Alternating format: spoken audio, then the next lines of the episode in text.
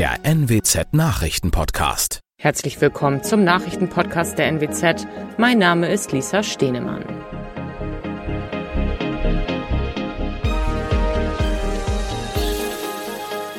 Und das sind unsere regionalen Nachrichten.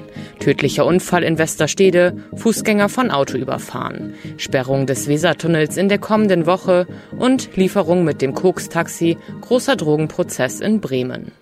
Eine 26-jährige Frau hat am frühen Dienstagmorgen einen 19-jährigen Passanten mit ihrem Auto auf der Lehrerstraße in Westerstede erfasst. Der Mann sei sofort verstorben, teilte die Polizei auf Nachfrage mit. Nach Angaben der Autofahrerin sei der Fußgänger unvermittelt und ohne Vorankündigung auf die Straße in Höhe des Autohofes Moorburg gelaufen. Hinweise auf eine erhöhte Geschwindigkeit der 26-jährigen Westerstederin gibt es nach Angaben der Polizei nicht. Erlaubt sind auf der Strecke 80 Stundenkilometer. Für Bergungs- und Reinigungsarbeiten war die Lehrerstraße in Höhe des Autohofes zwischen etwa 3.20 Uhr und 6 Uhr gesperrt. Zum Wohnort des verstorbenen Fußgängers kann die Polizei aktuell noch keine Angaben machen.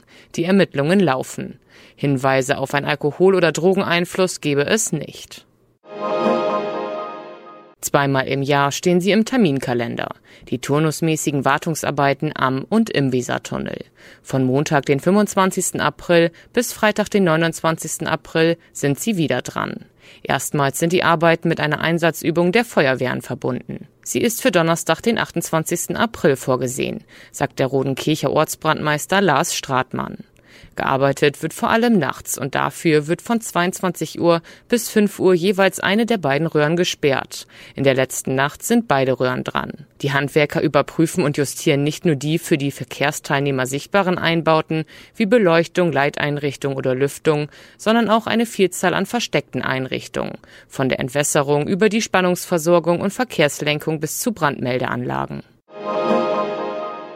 Wegen Drogenhandels in Millionenhöhe muss sich die mutmaßliche Führungsreger einer Bande ab Dienstag in Bremen vor Gericht verantworten.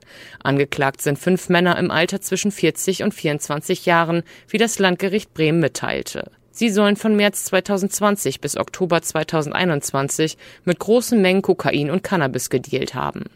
Die Drogen wurden demnach in drei Wohnungen in Bremerhaven versteckt und abgepackt. Kunden konnten über eine Hotline Lieferungen mit dem Koks-Taxi bestellen. Manchmal seien täglich mehrere hunderte Verkaufseinheiten Kokain ausgeliefert worden.